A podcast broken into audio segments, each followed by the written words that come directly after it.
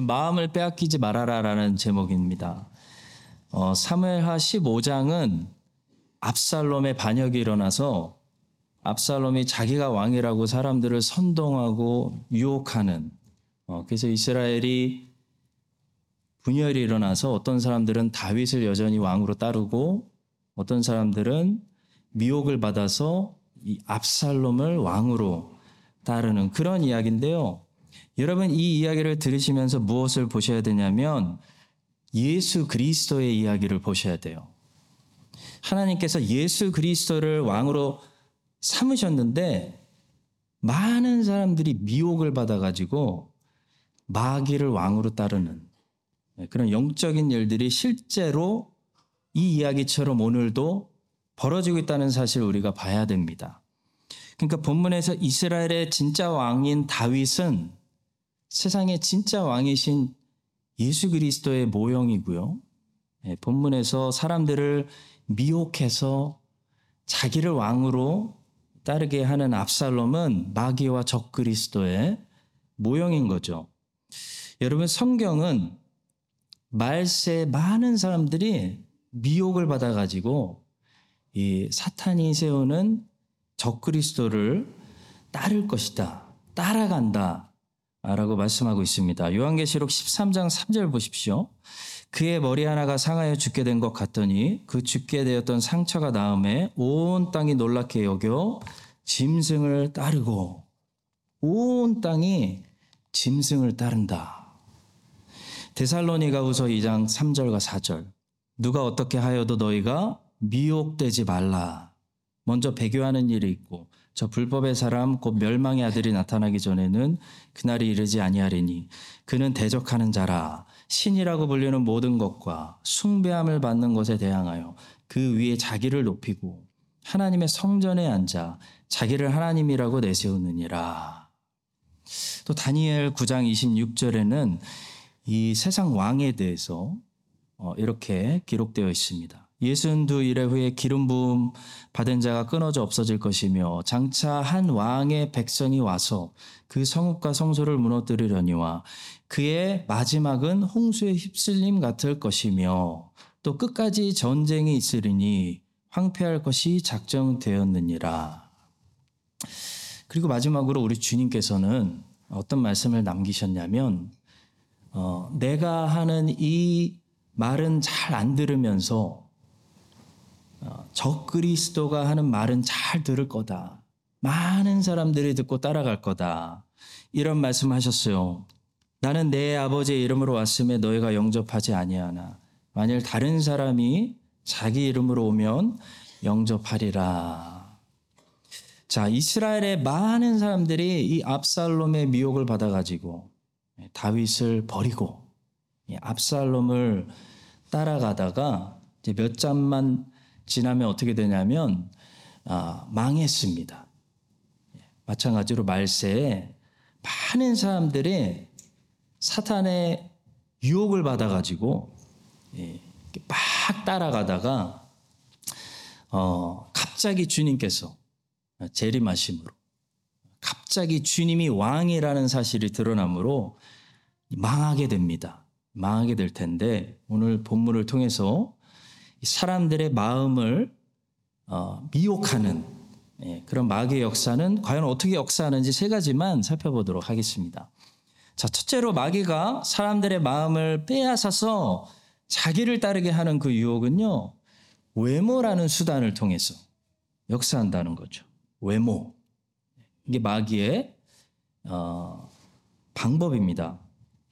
자, 성경이 다윗을 우리에게 소개할 때는 항상 다윗의 중심을 보여줍니다. 다윗의 중심을 칭찬하고 다윗의 속사람, 다윗의 마음 이걸 우리에게 보여주는데요. 성경이 압살롬을 우리에게 소개할 때는 처음부터 성경은 압살롬의 외모에 초점을 맞추고 있어요.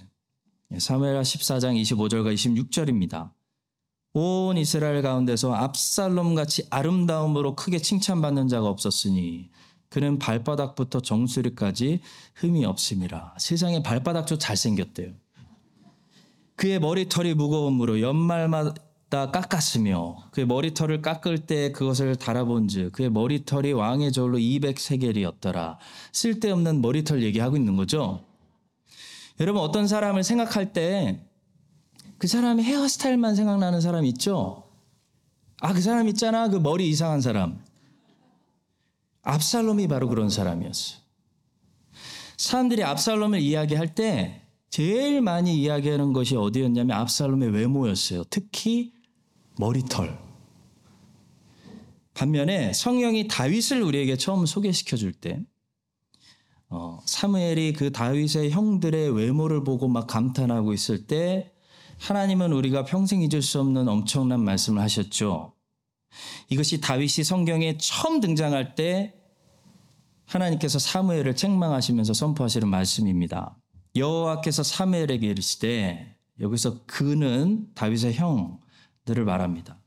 엘리압을 말하죠. 그의 용모와 키를 보지 말라. 내가 이미 그를 버렸노라. 내가 보는 것은 사람과 같지 아니하니 사람은 외모를 보거니와 나 여호와는 중심을 보느니라.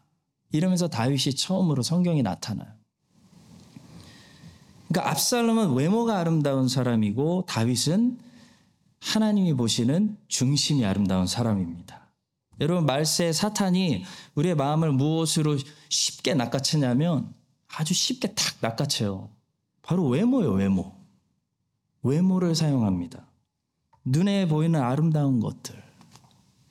여기에 많은 사람들의 마음이 그냥 쉽게 빼앗긴다는 거죠. 워런 위얼스비 목사님은 이 다윗과 압살롬을 아주 탁월하게 비교하시면서 이렇게 불렀습니다. 다윗은 영웅이고 압살롬은 연예인이다. 멋지죠? 여러분 압살롬은 연예인이에요, 연예인. 압살롬은 자기 이미지 메이킹을 성공한 사람이에요. 그걸로 사람들의 마음을 빼앗았습니다. 다윗은 히어로입니다. 다윗은 이스라엘의 전쟁 영웅이고 히어로예요. 영웅이기 때문에 전쟁의 승리와 멋진 희생과 봉사를 통해서 백성들의 마음을 얻은 거거든요. 근데 압살롬은 연예인이라서 이미지 메이킹을 성공해서 사람들의 마음을 얻었어요. 본문 1절에도 보시면 압살롬은 화려하고 위험 있게 보이기 위해서 병거와 말들을 준비하고 호위병들을 자기 앞에 50명이나 세워두었습니다. 아마도 잘생긴 사람들 뽑아서 세웠을 것 같아요. 얼마나 이 멋지게 보였겠습니까? 와, 압살롬 호위병이다. 본문 1절이에요. 그 후에 압살롬이 자기를 위하여 병과 말들을 준비하고 호위병 50명을 그 앞에 세우니라. 자, 그러나 하나님께서는 이스라엘 왕들에게 이미 뭐라고 말씀하셨냐면 병거와 말을 많이 두지 말라 말씀하셨습니다. 모세를 통해 말씀하셨습니다. 신명기 17장 16절. 그는 병마를 많이 두지 말 것이요 병마를 많이 얻으려고 그 백성을 애굽으로 돌아가게 하지 말 것이니라. 그리고 다윗은 그 말씀대로 그렇게 살았습니다. 그리고 시편에서 이런 멋진 고백을 남겼습니다. 어떤 사람은 병거, 어떤 사람은 말을 의지하나 우리는 여호와 우리 하나님의 이름을 자랑하리로다. 이게 다윗이 남긴 위대한 신앙 고백이에요. 다윗이 여기서 자기는 오직 여호와 하나님의 이름을 자랑하겠다라는 고백을 했습니다. 여러분 병거와 말을 의지하는 사람들은 여호와의 이름을 자랑하지 않고 다른 것을 자랑해요. 자기의 대단함. 와, 내가 이만한 왕이야. 이걸 자랑한다는 거죠. 성도 여러분, 외모라는 것은 항상 자랑하고 깊은 영광성을 가지고 있습니다. 외모는 반드시 자랑하게 돼 있어요. 자랑하려고 외모를 가꾸는 거예요. 옛날에 왕들이 막 궁전을 크게 짓고 병거와 말을 불필요하게 많이 유지비가 더 드는데 그렇게 한 것은요, 내가 이만한 왕이야. 라는 것을 자랑하려고 모은 거예요. 외모를 추구하는 사람이 된다는 것은 자랑하는 사람이 된다. 이제 곧 자랑하는 사람이 된다. 라는 것을 말합니다. 유대인들이 그랬습니다. 유대인들은 외모를 추구하는 사람들이었어요. 보여지는 것을 굉장히 중요하게 생각했어요. 그러다가 어떻게 됐냐면 그 결과로 점점 더 자랑하는 사람이 되어버렸습니다. 유대인들은 이 하나님이 주신 율법을 가지고 오해해가지고 율법주의를 만들었고 유대교라는 종교를 세상에 탄생시켰어요. 그래서 하나님의 말씀대로 중심과 동기를 어, 살피면서 자기가 죄인이라는 사실을 어, 애통하는 그런 삶을 살기보다는 그래서 그리스도에게 소망을 두는 삶을 살기보다는 형식과 외모를 만들어 버렸습니다. 형식과 외모를 중요하게 생각하는 유대교를 만들었어요. 그래서 마음의 할례는 안 하면서 몸의 할례가 중요하고 옷차림이 중요하고 눈에 보이는 성전이 중요하고 그 성전이 지향하는 그 진짜 성전이 아니라 눈에 보이는 성전이 중요하고 겉으로 보이는 율법 지킴 이런 형식이 중요하기 때문에 점점 유대교가 잉태하고 자라고 시간이 지나면서 어떻게 됐냐면 이 유대인들이 어떻게 됐냐면요 자랑하는 사람이 됐어요. 자랑하는 사람. 나는 금식했잖아. 나는 일주일에 두 번씩 금식해. 난 율법을 달달 외웠잖아. 우리 민족은 제사 드리는 민족이잖아. 우리는 1년에 세 번씩 모여서 절기 지키는 민족이잖아. 이러면서 자랑하기 시작했어. 자랑이 높아지니까 이방인들을 더 밑으로 보는, 더 남을 존중하지 않고 밑으로 보는 그런 교만한 사람들이 되고 말았습니다. 그래서 바울이 꼭 짚죠. 갈라디아서 6장 13절 할례를 받은 그들이라도 스스로 율법은 지키지 아니하고 너희에게 할례를 받게 하려는 것은 그들이 너희의 육체로 자랑하려고 하는 거다. 내가 다 알고 있어. 바울은 다 알고 있어요. 자랑하려고 하는 거야. 할례 받게 하는 거. 성도 여러분, 율법주의적인 사람들은 항상 외모를 중요하게 생각해요. 예, 보여지는 것을 중요하게 생각하기 때문에 어, 외식하는 사람들이 될 수밖에 없는 거고요. 자기 의를 드러내고 인정받으려는 예, 나좀 인정해줘 라는 그런 자랑하는 사람들이 되고 마는 것이에요. 반면에 복음은 사람을 만들어 어떻게 만들까요? 복음은 율법주의가 사람을 자랑하는 사람, 교만하는 사람, 위선적인 사람, 남을 깔보는 사람으로 만든다면 복음은 하나님만 자랑하는 사람, 하나님을 자랑하는 사람, 그런 겸손한 사람으로 만듭니다. 그것이 다윗의 시편 고백이에요. 어떤 사람은 병고, 어떤 사람은 말을 의지하나 우리는 여호와 우리 하나님의 이름을 자랑하리로다. 또 사도 바울 복음의 사람 복음의 사람 다윗도 저렇게 고백하고요. 복음의 사람 바울도 고백합니다. 그러나 내게는 우리 주 예수 그리스도의 십자가 외에 결코 자랑할 것이 없으니 그리스도로 말미암아 세상이 나를 대하여 십자가에 못 박히고 내가 또한 세상을 대하여 그러하니라. 복음의 사람은 십자가를 자랑해. 십자가가 자랑이에요. 예수 그리스도가 자랑이에요. 세상은 점점 외모를 추구하는 이 외모 중심적인 세상입니다. 자, 이런 세상에서 시컨 사람들이 시컨 하는 게 뭐냐면 자랑하는 거예요. 자랑. 자랑거리를 만들기 위해서 열심히 쌓는 거예요. 그러니까 자랑이 많아지니까 더 많은 시기심이 발생하고 미움이 발생하니까 범죄가 많아지는 거예요. 그게 외모를 추구하는 세상입니다. 외모를 추구하는 세상에서 여러분과 제가 외모에 마음을 이 압살롬의 그 머리를 보고 딱 마음을 빼앗겼던 이스라엘 백성들처럼 되지 말고 오직 십자가를 자랑하며 예수 그리스도를 자랑하며 하나님을 자랑하며 외모보다는요 우리 내면에 하나님이 보시는 사람이 있어요. 우리 중심이 속 사람이 건강하고 속 사람이 예쁘고 속 사람이 잘생긴 그런 건강한 하나님의 자녀들 되시기를 예수님의 이름으로 간절히 축복합니다. 자, 두 번째로 말세에는 무지한 사람들이 모르고 마음을 빼앗기게 된다는 사실이에요. 무서운 사실이에요. 오늘 본문에 보시면 또 어떤 사람들이 등장하냐면 200명의 사람들이 등장해요. 200명의 사람들. 이 200명이나 되는 많은 사람들이 어쩌다가 압살롬의 반란이 일어나는 곳에 있게 되는지 11절에 이렇게 말씀합니다. 그때 청함을 받은 200명이 압살롬과 함께 예루살렘에서부터 헤브론으로 내려갔으니 그들은 압살롬이 꾸민 그 모든 일을 알지 못하고 그저 따라가기만 한 사람들이라. 여러분 말세에 그저 따라가기만 하면은 큰일 나요. 200명이면 작은 숫자가 아니잖아요. 마찬가지로 말세에 다수의 사람들이 어떻게 되냐면 알지 못하고 그저 따라가기만 하다가 하나님을 대적하게 돼. 마귀의 편에 서게 되는 거예요. 말세에 우리가 절대로 하시면 안 되는 일이 있어요. 바로 모르고 그냥 따라가는 일이. 다수가 절로 가니까 따라가는 사람. 다수가 저런 일을 하니까 그냥 따라가는 인생. 여러분, 이렇게 살다가는 마귀에게 마음을 빼앗겨요. 그래서 압살롬을 나도 모르게 왕으로 지지하고 하는 인생. 하나님을 향한 뜻에 반역하는 인생. 그리스도를 대적하는 인생. 거기에 나도 모르게 어쩌다가 동참하게 된다고 거기에 서 있는 거예요.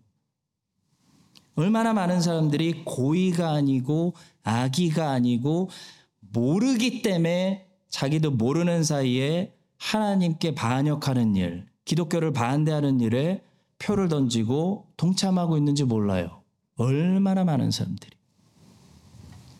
그래서 여러분, 신자는 알아야 돼요. 뭘 알아야 되죠? 무엇이 하나님이 기뻐하시는 뜻인지를 알아야 돼요. 무엇이 하나님께 그리스도를 대적하고 반역하는 일인지를 알아야 된다고요. 너희는 이 세대를 본받지 말고 오직 마음을 새롭게 함으로 변화를 받아 하나님의 선하시고 기뻐하시고 온전하신 뜻이 무엇인지를 분별하도록 하라. 마리아하고 요셉이 예수님을 키우다가 예수님을 한번 잃어버린 적이 있어. 큰일 날 뻔했죠. 마리아하고 요셉에게 맡겨주신 일이라곤 예수 잃어버리지 않기.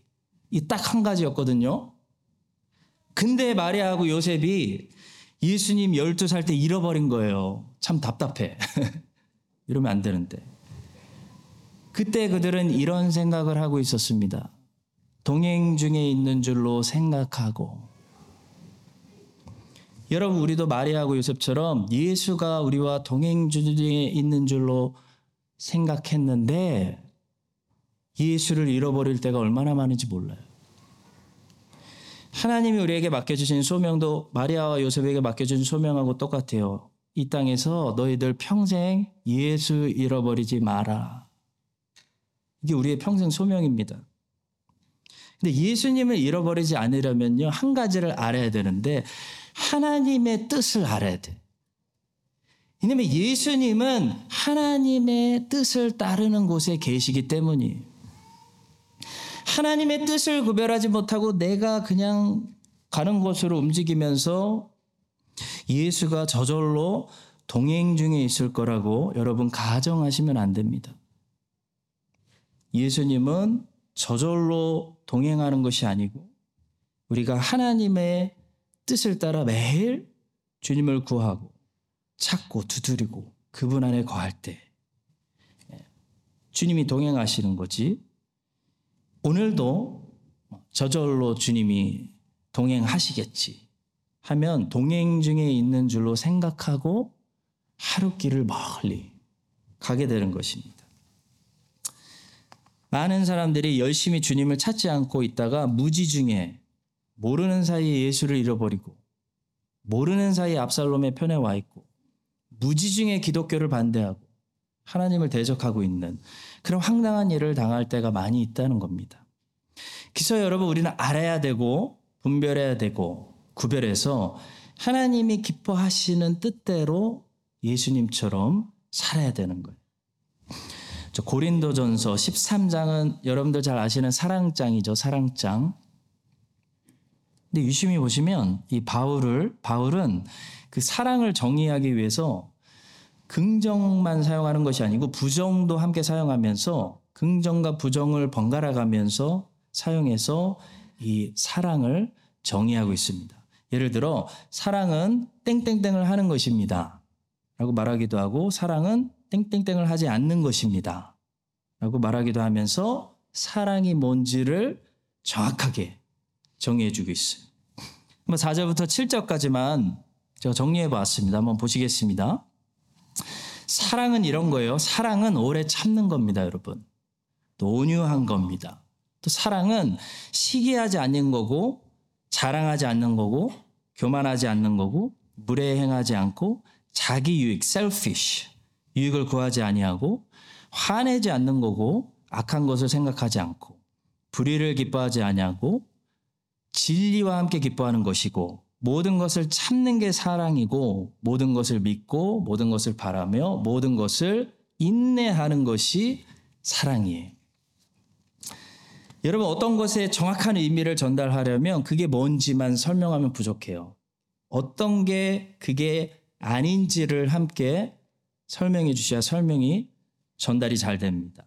마찬가지로 시편 1편도 복 있는 사람이 어떤 사람인지에 대해서 우리에게 설명해 주는데 어떤 형식으로 설명해 주냐면 이 사람이 복 있는 사람으로서 하는 일하고 이 사람이 복 있는 사람으로서 하지 않는 일들을 우리에게 함께 설명해 줘요. 시편 1편 1절과 2절입니다. 복 있는 사람은 이런 일들을 안 한대요. 악인들의 꾀를 따르지 아니하며 죄인들의 길에 서지 아니하며 오만한 자들의 자리에 앉지 아니하고 복 있는 사람은 이런 일을 한대요. 오직 여호와의 율법을 즐거워하는 상태를 가지고 있고 그래서 율법을 주야로 묵상하는도다. 이게 복 받을 수밖에 없는 심령이 가지고 있는 영적인 상태인 거예요. 보니까 복 있는 사람은 하는 일보다 안 하는 일이 더 많네요. 여러분 세상이 악해질수록 의인은 하는 일보다 안 하는 일이 더 많아져야 정상이에요. 어차피 우리가 해야 되는 일은 정해져 있어요. 하나님을 사랑하고 이웃을 내 몸과 같이 사랑하는 거예요. 근데 세상이 악해질수록 우리가 하지 말아야 될 일들이 더 많아지는 거예요. 그래서 십계명도 보시면 인류가 부패했기 때문에 하라보다 하지 말라가 훨씬 많아요. 안식일을 거룩히 지켜라. 내 부모를 공경하라. 외에 나머지 여덟 개는 다 하지 말라는 말씀. 하지 마, 하지 마, 하지 마. 하면 안 돼. 그만큼 세상이 악하고 우리가 죄인이기 때문에 세상이 부패했기 때문에 하지 말라는 말씀이 더 많은 거예요, 여러분.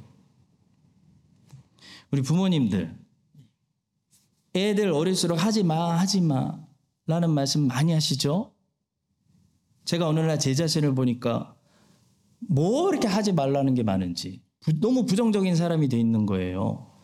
밤에 소리 지르지 마, 싸우지 마, 먹지 마, 자기 전에 물 많이 마시지 마.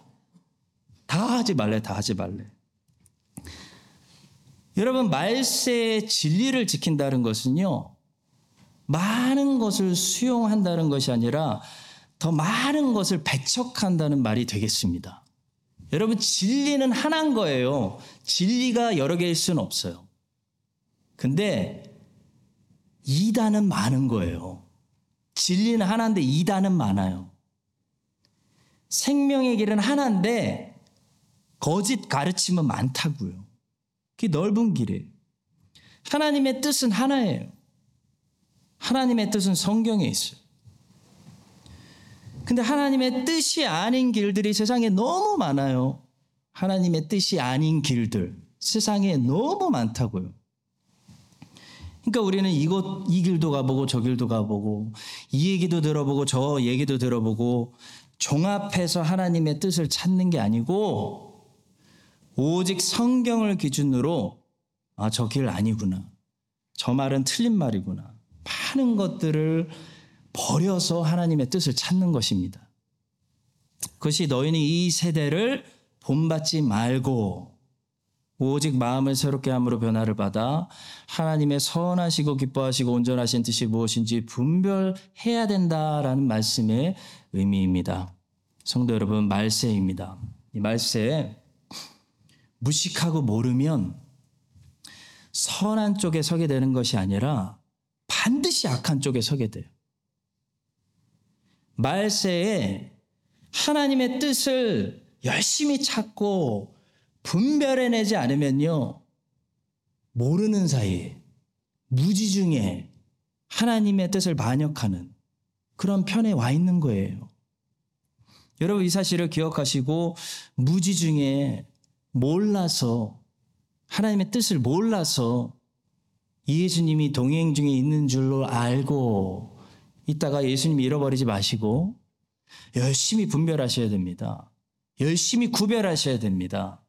그래서 하나님의 기뻐하시고 선하신 뜻이 무엇인지 깨달아서 그 하나님 편에 있고 그 좁은 길이라고 하셨거든요. 우리가 거기에 가려면은 좁은 길을 걸어가야 돼요. 그 좁은 길, 생명의 길로 걸어가시는 복 있는 사람들 되시기를 예수님의 이름으로 축복합니다. 마지막 세 번째입니다. 말세에 그리스도를 따르는 것 같았는데 그리스도 외에 다른 것을 추구하는 동기를 가진 사람들이 다 미혹돼서 떠나게 된다는 사실이에요. 오늘 본문의 마지막으로 등장하는 중요한 사람이 또 있는데요. 바로 아히도벨입니다. 다윗 정권의 브레인, 엄청 똑똑한 사람. 아히도벨이라고 할 수 있는 아히도벨의 아히도벨을 압살롬이 아히도벨은 꼭 내 편으로 끌어야 된다. 라고 생각해 가지고 이 아이도벨을 자기 편으로 어, 끌어들이고 있는 것을 마지막으로 보게 돼요. 그게 본문 12절입니다. 제사 드릴 때 압살롬이 사람을 보내 다윗의 모사 길로 사람 아이도벨을 그의 성읍 길로에서 청하여 온지라 반역하는 일이 커감해 압살롬에게 돌아오는 백성이 많아지니라. 여러분 말세에 어떤 현상이 생기냐면 압살롬에게로 붙는 사람들의 수가 점점 많아진다는 거예요. 점점 많아져요. 다윗을 버리는 사람들이 많아진다고요. 근데 여러분 몇 장만 넘겨 보시면 하나님이 어떻게 하시냐면 내가 세운 왕 다윗이야 해가 싹 정리해 버리세요. 그처럼 말세로 갈수록 마귀에게 붙는 사람들이 점점 많아지는 거예요. 점점. 그러다가 갑자기 왕이신 예수께서 재림하세요. 싹 정리가 되는 거예요, 여러분. 성경은 우리에게 압살롬의 최후를 보여줘요. 한 방에 망해요, 여러분. 그리고 다윗이 하나님이 세우신 왕이다. 그게 견고해집니다. 말세에 그럴 거예요. 점점 더 많은 사람들이 그리스도를 배척하고 떠나서 적그리스도에게 세상 왕에게 어, 합류하게 됩니다. 자, 그런 사람들 중에는 아이도벨 같은 다윗의 신하였던 다윗을 따랐던 배교자들도 있게 된다는 겁니다.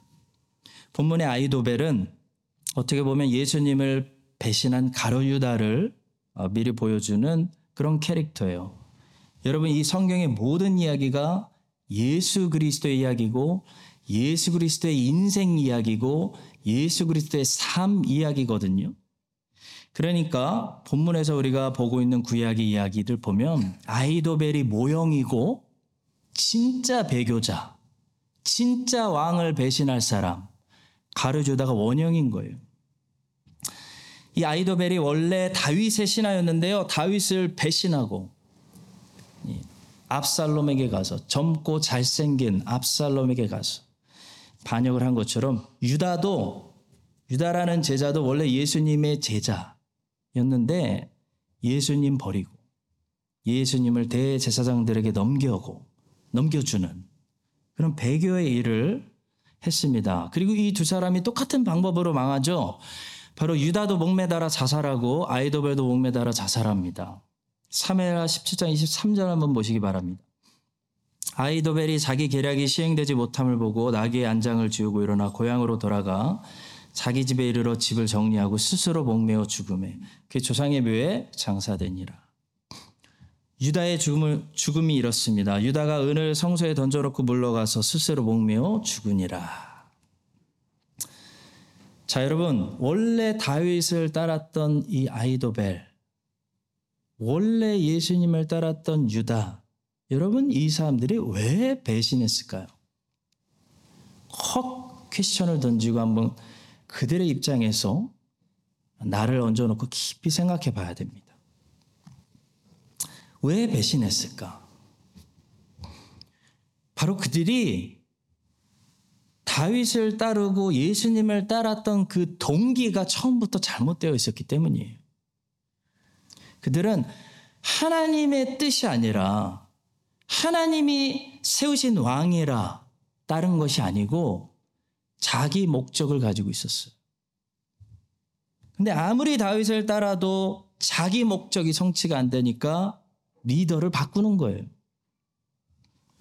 아무리 예수를 따르, 따르고 충성해도 3년을 기다려도 충성해도 유다가 생각한 목적이 이루어지지 않을 것 같으니까 예수님을 배신하는 거예요. 성도 여러분, 말세에는 교회는 다니지만 하나님의 뜻이 아니라 자기 목적을 성처, 성취하기 위해서 교회를 다니고 기독교를 따랐던 허다한 무리들이 더 이상 주님을 따르지 않고 버리고 떠나는 그런 일들이 있을 것입니다. 그리스도에게 이것을 내가 기대했는데 그리스도를 따라도 그것이 성취가 안 될 때, 예수가 내가 원하는 것을 주지 않을 때, 다른 곳을 가는 거예요. 골로새 교회는 바울이 직접 개척하지는 않았는데요. 교회에 문제가 있다는 소식을 듣고 바울이 로마 감옥에서 교회 문제를 해결하기 위해서 편지를 쓴 것이 골로새서 성경입니다. 골로새 교회에 어떤 문제들이 있었는지 궁금하시죠? 교회가 자꾸 다른 걸 따르는 거예요. 예를 들어 철학을 따르고 율법주의를 따르고 신비주의를 따르고 금욕주의를 따르고 이 골로새 교회가 골로새 교인들이 자꾸 딴 거를 하는 거예요. 딴 거를 따르는 거예요. 그래서 바울이 말합니다. 누가 철학과 헛된 속임수로 너희를 사로잡을까 주의하라. 이것은 사람의 전통과 세상의 초등 학문을 따르며 그리스도를 따름이 아니니라. 성경은 안 읽으면서 자꾸 세상에 유행하는 지혜와 철학과 책들 이런 거를 따르니까 바울이 뭐라 그러는 거냐면 자꾸 뭐라 그러는 거냐면 야 그 철학과 그것이 이 진리에 비교하면 초등학교 학문의 수준이다. 얘기하는 거예요. 16절 그러므로 먹고 마시는 것과 절기나 초하루나 안식일을 이유로 누구든지 너희를 비판하지 못하게 하라. 무슨 말입니까? 골로새 교인들은 초하루 지키기, 안식일 지키기, 절기 지키기 같은 형식, 율법주의에 빠졌다는 거예요. 아무도 꾸며낸 겸손과 천사 숭배를 이유로 너희를 정죄하지 못하게 하라. 그가 그 본 것에 의지하여 그 육실의 생각을 따라 헛되이 과장하고 골로새 교회 얼마나 신비주의가 많아졌는지 꾸며내고 그리스도가 여기 계신데 자꾸 천사에 관심을 두고 자꾸 환상을 봤다고 하고 그 환상 본 거를 의지해서 헛되이 과장했다. 꾸며내고 과장했다. 책망하는 거예요. 그리고 너희가 세상의 초등학문에서 그리스도와 함께 죽었거든 어찌하여 세상에 사는 것과 같이 규례에 순종하느냐? 그 붙잡지도 말고 맛보지도 말고 만지지도 말라. 골로새 교인들은 당시 세상에서 유행했던 가장 핫했던 잘 나가는 이렇게 하면 웰빙한데 라고 했던 금욕주의 금욕주의에 빠져가지고 만지지도 말고 먹지지도 말고 붙잡지도 말라라는 그런 웰빙한다 그런 가르침을 따르고 있었어요. 한마디로 골로새 교인들은 바울이 정확하게 진단하는데요. 이렇게 진단해요. 19절에 머리를 붙들지 아니하는지라. 골로새 교인들은 딴 거를 자꾸 했어요. 누가 머리예요? 그리스도가 교회의 머리예요. 그리스도를 붙들어야 되는데 그리스도를 붙들지 않고 딴 거 하면서 사이드 붙들면서 그리스도는 정작 붙들지 않았다 라는 말씀입니다. 성도 여러분 골로새서와 에베소서를 세트로 읽으라고 보통 권면을 해요.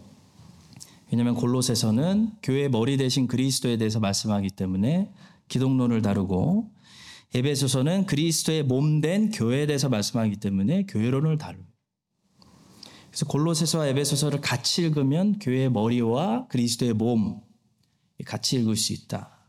해가지고 두 서신을 세트로 보통 권장해 드립니다. 골로새 교인들의 문제는 그리스도인이 그리스도는 안 붙잡고 다른 걸 붙들었다는 겁니다.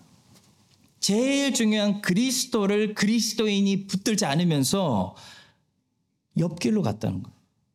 성도 여러분, 기독교인이 그리스도를 모르고 그리스도에게 관심이 없고 그리스도를 붙들지 않으면요.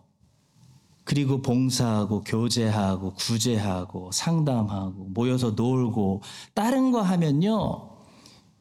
골로새 교인들처럼 잘못된 길로 계속 가는 거예요. 그리스도인들에게 제일 중요한 것은 예수 그리스도를 알고 예수 그리스도를 붙드는 것입니다. 유다가요. 3년 동안 그리스도를 따라다니면서도 다른 거 다 봤는데 다 배웠는데 그리스도를 몰랐어요. 예수 그리스도를만 놓치고 다른 건 다 잡은 거예요. 교회에 나오면서도 그리스도 외에 예수는 모르는데 나는 목사님하고도 친하고 나는 봉사도 많이 하고 다른 거 다 하는 사람들은요 말세에 갈수록 교회에 오기가 힘든 거예요. 다 떠나게 돼. 어떤 사람이 질문을 했어요. 하나님이 나를 사랑하신다면 왜 답답하게 미리 미리 내가 가야 할 일들을 좀 안 가르쳐 주십니까? 하나님이 미리 좀 말씀해 주시면 내가 인생을 더 잘 계획해서 살 수 있을 것 같은데 여러분 그런 생각 안 해보셨어요? 하나님 좀 미리 알려주세요. 준비하게. 어떻게 생각하시나요? 하나님이 왜 미리 말씀 안 해주실까요? 뭐 미리 말해주면 우리가 게을러질까봐? 삐뚤어 나갈까봐? 현재에 충실하지 않을까봐? 그런 게 중요한 이유가 아니고요. 하나님이 우리에게 미리 우리가 가야 되는 길에 지도를 주시지 않는 이유는 하나님이 친히 안내자가 되어 주시기 때문이에요. 이게 무슨 말씀인지 설명해 드리고 마치겠습니다. 미국의 어떤 유명한 목사님이 인도네시아 자바 섬에 가셨는데 길을 찾고 있는데 도저히 못 찾으시겠대. 그래서 옆에 있는 현지인에게 손짓 발짓으로 여기 어떻게 가냐고 물어봤는데 그 현지인이 막 아무리 설명을 해줘도 너무 길이 막 꼬불꼬불 많으니까 다 외우지 못하니까 아 못하겠다 했더니 이 현지인이 자기 자기를 차에 태워달래. 그럼 자기가 같이 가서 그 목적지 내려다 주고 자기는 알아서 걸어오겠대요. 네. 그래서 됐다고 하니까 아니래요. 인도네시아에서는 이제 이 오토바이가 많으니까 뭐 오토바이를 빌려 타든 그런 문화니까 자기, 자기가 데려다 주고 알아서 돌아오겠대요. 그래서 현지인이 차에 탔어요. 현지인이 차에 같이 타니까 여러분 미리 얘기해 줄 필요가 없는 거예요. 그때부터. 왜냐하면 거기 가서 여기서 왼쪽 하면 왼쪽으로 꺾으면 되고요. 여기서 멈추세요. 그럼 멈추면 되고 가다가 이 길을 조심해야 돼요. 그럼 조심히 운전하면 되고 자 여기서 오른쪽이요 하니까 오른쪽 하니까 목적지에 도착하더래요. 사랑하는 성도 여러분, 하나님이 왜 인생에 미리 계획하신 것들을 자녀들에게 지도로 안 주실까요? 왜 지도로 안 주실까요? 왜 미리 안 알려주실까요? 하나님이 우리와 함께 우리의 인생에 올라타셔서 매일 동행하시는 분이어서 그래요. 하나님은 저 위에서 지도를 던져놓고 지도 보고 잘 찾아오거라 하시는 분이 아니고요. 나의 삶에 들어오셔서 매일매일 구름 기둥과 불 기둥으로 인도하시는 동행하시는 분이시기 때문에 미리 말씀해 주실 필요가 없는 거예요. 우리가 미리 들어야 할 이유가 없는 거예요. 필요가 없는 거예요. 그때 가면 말씀해 주세요. 우리는 인도하심만 보고 따라가면 되는 겁니다. 멈춰 그러면 멈추고 기다려 그러면 기다리고 신호가 있을 때까지 자 일어나 가자 그럼 짐 싸서 일어나면 돼요. 중요한 것은 무엇입니까? 우리의 시선이 하나님께 고정되어 있는 거예요. 하나님을 바라보는 거예요. 여러분 약속의 땅은 지도 보고 가는 것이 아닙니다. 약속의 땅은 하나님 보고 들어가는 땅이 약속의 땅이에요. 가나안 땅 보고 지도 찾아보고 갈 수 있는 땅이 아니고 가나안 땅은 약속의 땅은 구름 기둥 불 기둥 보고 인도하심 받아서 들어가는 땅이 약속의 땅입니다. 하나님이 중요한 거예요. 하나님이 우리의 목적인 거예요. 하나님 때문에 오늘 모이신 거예요. 여러분 이 사실이 약한 분들이 어떻게 되냐면 아이도벨처럼 유다처럼 지금은 뭐 하나님을 따르고 있는 것 같지만 자꾸 여기저기 보다가 하나님이 내 생각한 하나님이 아닐 때 하나님을 떠나는 거예요. 여러분 이 사실을 기억하시고 여러분과 저의 신앙이 압살롬의 유혹에 넘어가는 이 아이도벨처럼 되는 것이 아니고 어, 하나님이 세우신 왕이 예수님이기 때문에 그 하나님의 뜻대로 매일 우리와 함께 나의 삶 속에서 동행하시는 그 예수님 바라보고 예, 걷는 예, 그래서 우리가 하나님의 편에 결론적으로 서게 되는 그런 승리하는 인생들이 되시기를 예수님의 이름으로 간절히 축원합니다.